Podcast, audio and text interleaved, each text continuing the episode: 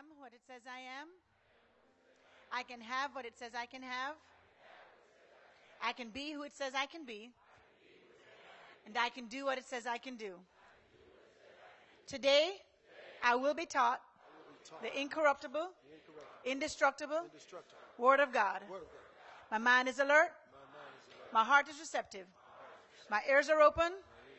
And I better not go to sleep. I'll never be the same. In Jesus' name, amen. Amen. Father, we just glorify you for your word. We thank you that it falls on good ground. Help me to communicate it like you communicated it to me. In Jesus' name, amen. Amen. You may be seated. Well, I'm always honored whenever pastor asks me, I'm not always available to minister when he asks me, because sometimes I'm doing some intense preaching ministry in the True Kids area. Woo! Amen, amen. And I believe if you're ever going to be an effective preacher, if you cannot preach to two year olds and three year olds, hang it up.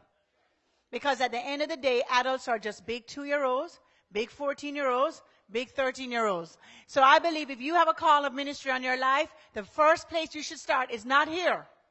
It's really over there. And if you can break down the Bible where they can understand, then man, you've hit a home run with God.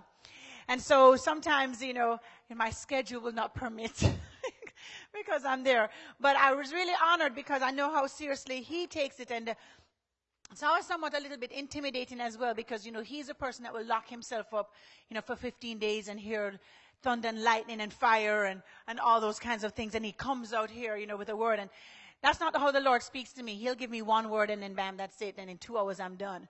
You know, so it's kind of very different how the Lord works with us. But I do know that what I have today is what the Lord has put on my heart for us.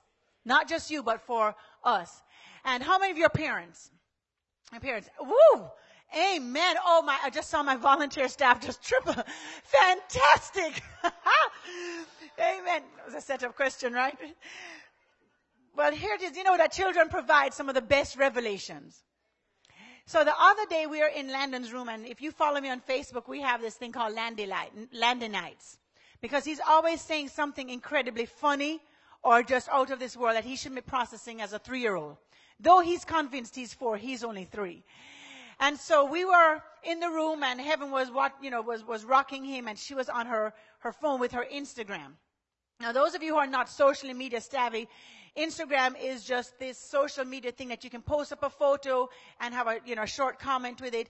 And then, you know, people comment on it and so on. It's kind of like Facebook, but you don't have all the different things. It's only about four pictures. You can't put videos or anything else. So that's Instagram. And so all these teenagers are, are on it.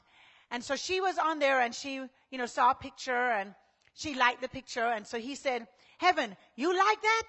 And she goes, yes. He goes, you heart it? You heart it, you know, like Justin Bieber heart it. So she was like, yes. And I thought, hmm. It started dawning on me. Have we ever done things in the Instagram of our life just to get people to like us?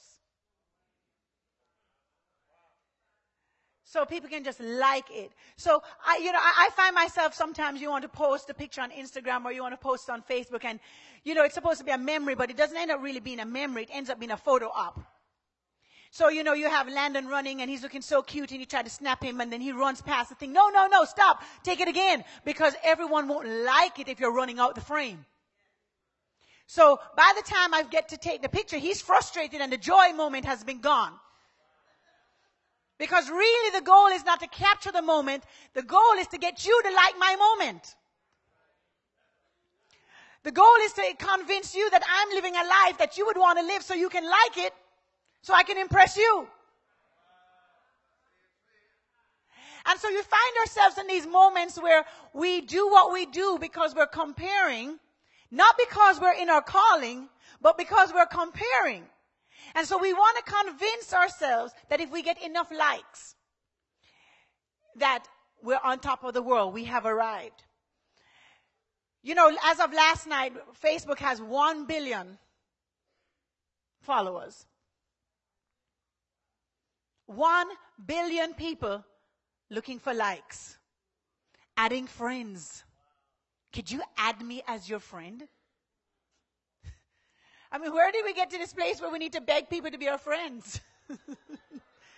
And if they unfriend us, we're like, what did I do? What did I do? What did I do? How come you don't like me anymore?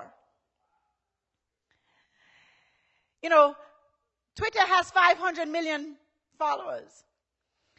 And believe it or not, we're a society that's been trained to value ourselves based on how many people like us. We're being coaxed into getting others to be impressed with us. But does having to be liked work? Does it really work in, in, in real everyday life? What happens when they don't like what we said and how we said it? And when our intentions are pure, but the actions come out wrong. And then all of a sudden, they don't want to be in our circles anymore. They, they, they don't invite us to that basketball game and we didn't get to go to sisters, girls, nights party and we didn't, we weren't invited to go to, you know, the boss's house and we didn't get those things. What happens with that? We start internalizing and freaking out and wondering, why am I not liked? Why, why do we run after likes when we already have one that loves?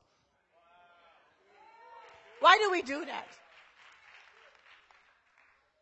Here's the difference between like and love. Like is situational. Like is seasonal. Oh, I like that shirt, but it doesn't work in the winter, so I don't like it anymore. You know, I like butter pecan ice cream, but I like, I love chocolate. It's, it's like, I like M&M's personally. I like Kit Kat. I like anything that have chocolate on it. I like chocolate.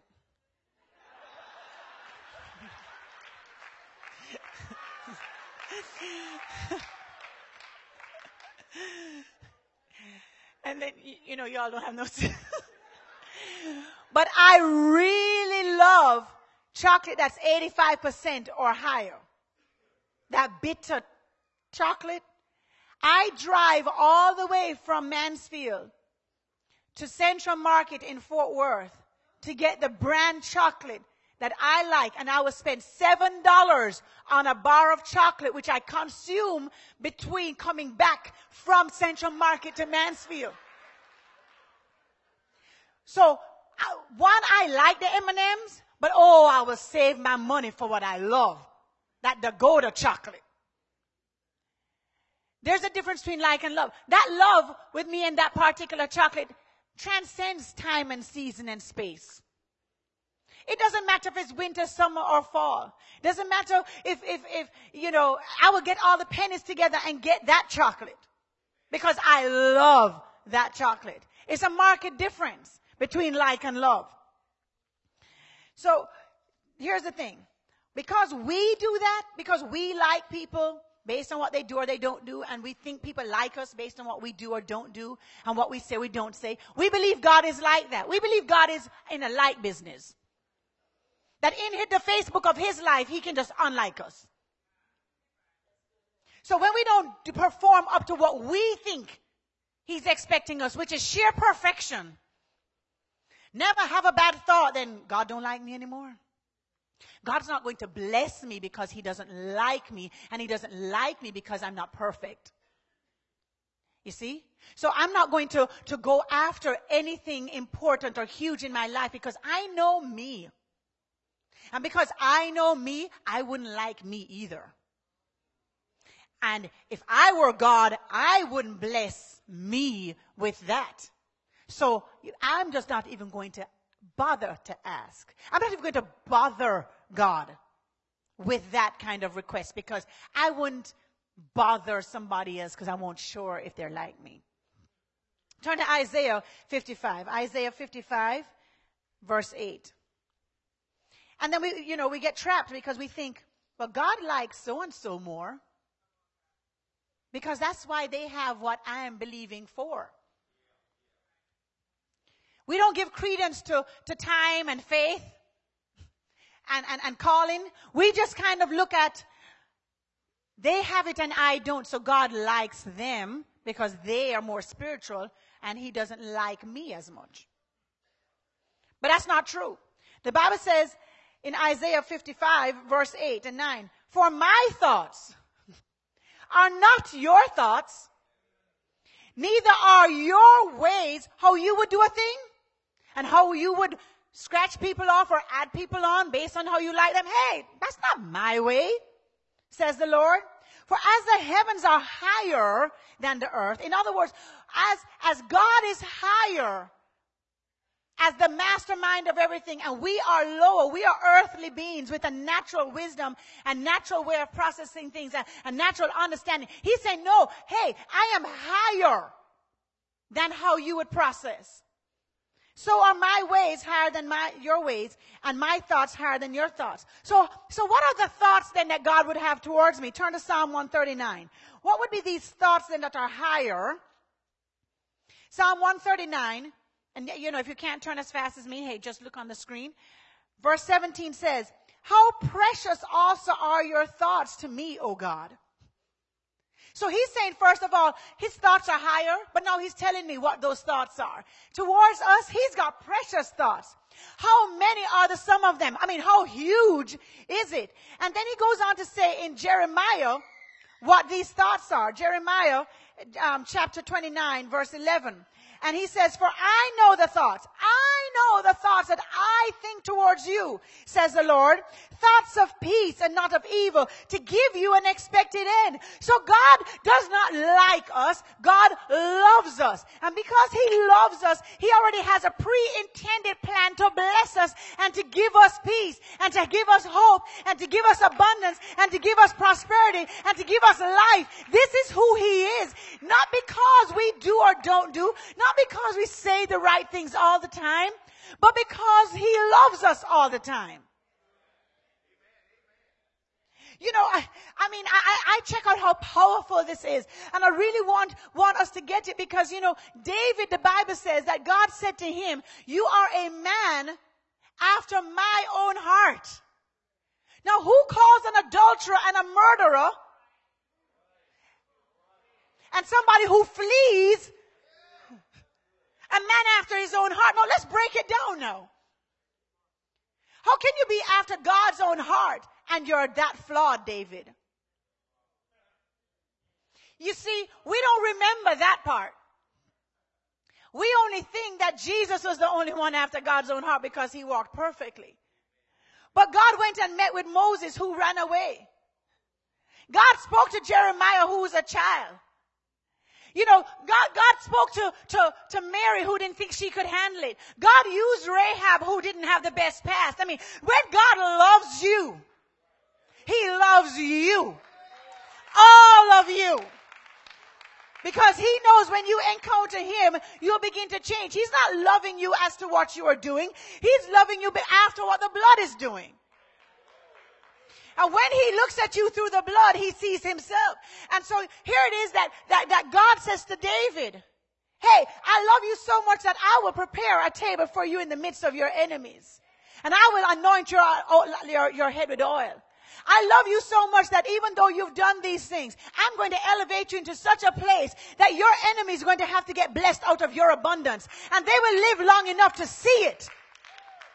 That's how God operates.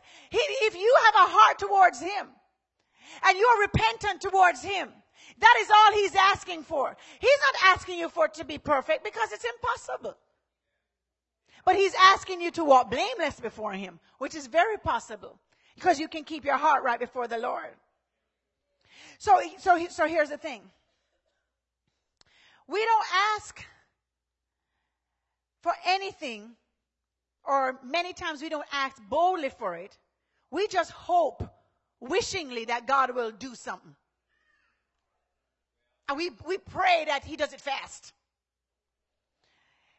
We fill ourselves with doubt because unfortunately we, we are having a hard time thinking that we would do it so God would deliver out of it. But at the end of the day, I want to challenge us. We have to aim to please the one who loves us rather than pacify the many that we want to like us. Amen? Amen. Jeremiah 31 3 says this Yes, I have loved you with an everlasting love. Therefore, with loving kindness have I drawn you. And I'm getting ready to close in five minutes. Let me tell you something. This, this is where it became real for me when God gave me this example. All right? And I want you to remember this because from this point, when you walk out of here, you need to go tear up your faith and just go boldly before the Lord. Let me tell you why I know that I know that you're not just liked by God. Let me tell you how I personally know that you and I, we are loved by God. Because we hear it, God loves you, God loves you, but you, you, it's like you kind of accept in your mind, yeah, God loves him, but he don't love me. God will get so and so pregnant, but not me. God will promote so and so, but not me. God will restore so and so's marriage, but not mine. But let me show you how I know. In Genesis 126, this is some of the teaching now. This is the pastor Eben and me coming out. Because you know he did teach me everything I do know.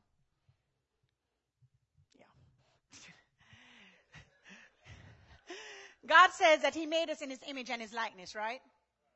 Okay. Image and His likeness. Now, when God was trying to make the, the cows, He just formed them out of the earth, right? He just formed them out of the earth. When He was trying to make the, all the fish and stuff, He spoke to the sea and it came out of the sea. But when He was creating us, He had to speak to Himself. Now, our bodies were formed from the earth. So that's when we die, our body returns to the earth. But our spirit, who the essence of who we are, the real life that we have in us, was called out from God by God. He had to speak to himself to get us. You, you with me? How do you not love yourself?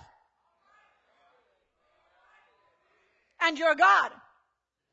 You know, then Colossians, I want you to turn to Colossians because this is really important. Colossians 2 verse 9. Colossians 2 verse 9. Colossians 2, verse 9.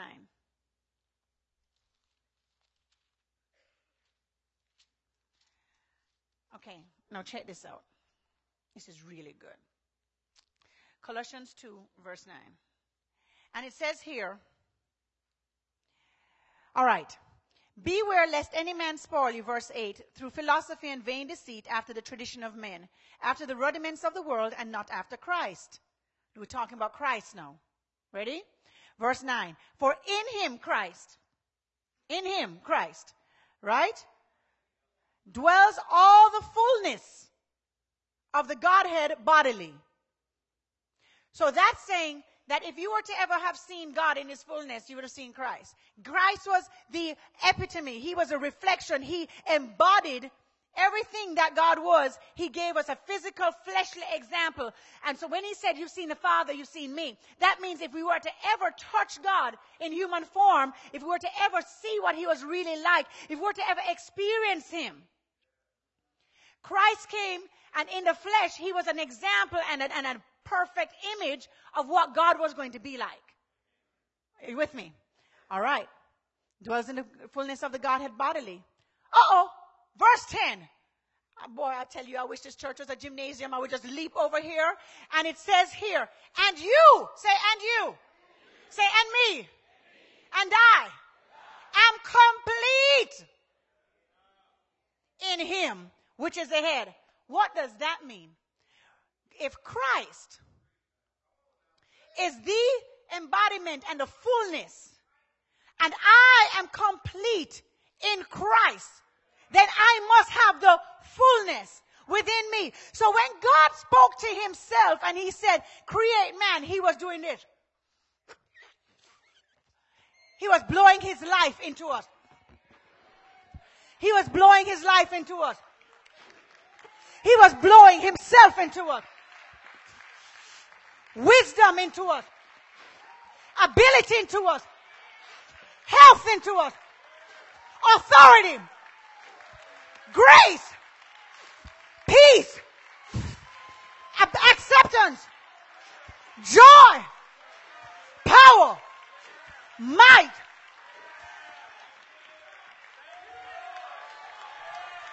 Inside of you is everything you need. So when I tell you you are loved by God, you boldly go before the throne of grace and you don't act like he likes you. You act like you know you're full of him. You act like he's seeing himself in you. And you say, hey Father, fix my marriage in the name of Jesus. I declare it whole. You say to your finances, I call you healed. You say to your body, I call you well. You say to your job, I call myself on top.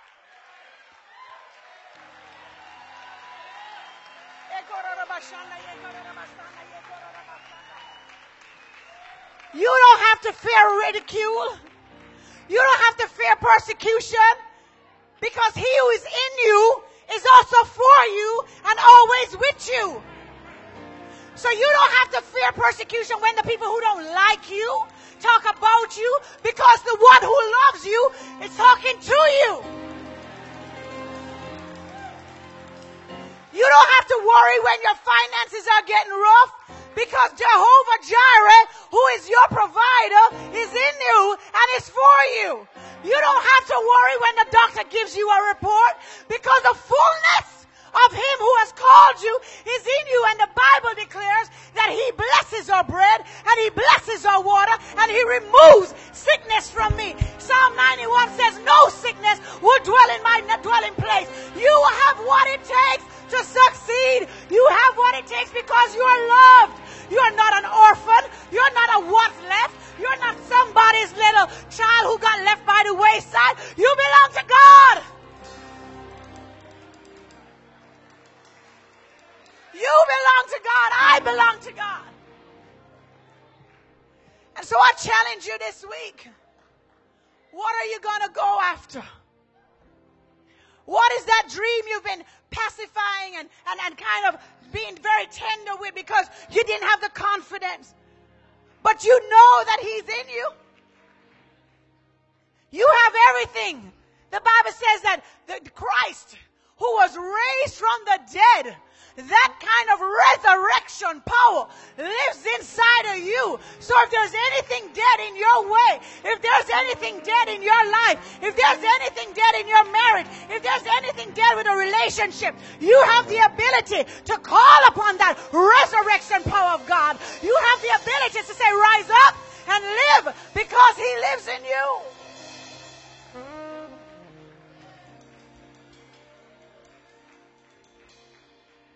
What you going to pick back up? What promotion you going to go for this week? What job you going to apply for? It don't matter about your education. You got he who formed the seas living inside of you. The Bible says that this is Christ, this mind that was in Christ is in you. You don't need a degree. You just need the mind of Christ. You have the ability to tap into thousands of years of wisdom, thousands of years of knowledge what you going to pick up this week? What you going to go to and talk to and say, uh-uh. You're going to rise up. So I just came to tell you here that you're not liked. God doesn't operate like Facebook and Twitter and he doesn't delete you from his account.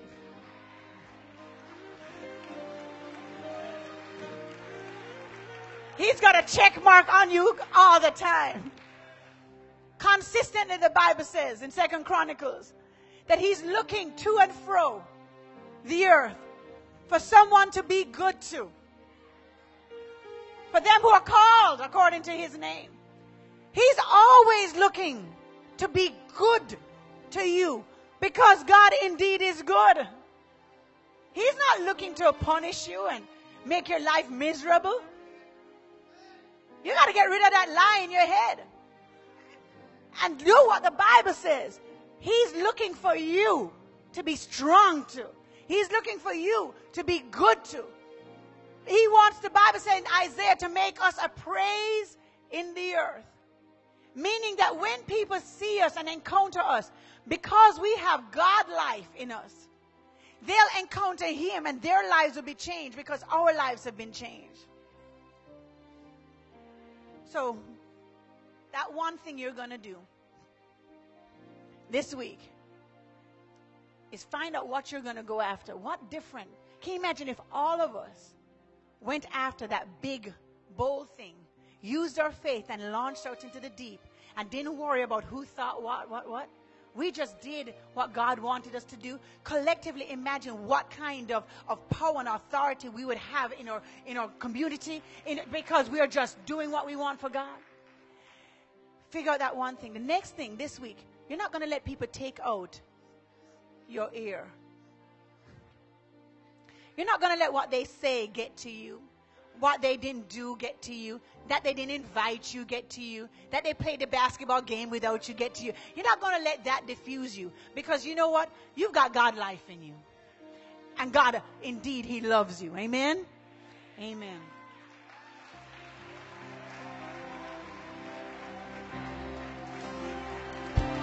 Amen. Look at your neighbor and say, You cannot fail. You are wired to win. Hallelujah. Oh, we bless your name. Oh, we bless your name. Oh, we you. Father, we glorify you. We thank you, Lord, because you have already set it up in our favor. You've already set the race for us to win. Father, thank you, God, that as you encourage these men and women of God, Lord, that they will know without a shadow of a doubt that they belong like with you there. You are deeply in love with them. That you spend your days with your mind full of them in such an incredible way that you're always finding ways to be strong to them. You're always finding people to be good to them. That it doesn't matter what the enemy tries to pull. It doesn't matter if he tries to push back. God will go forward because you know that you love us. And so we just thank you for what you're doing in Jesus' name. Amen. Now, if you are here and you have never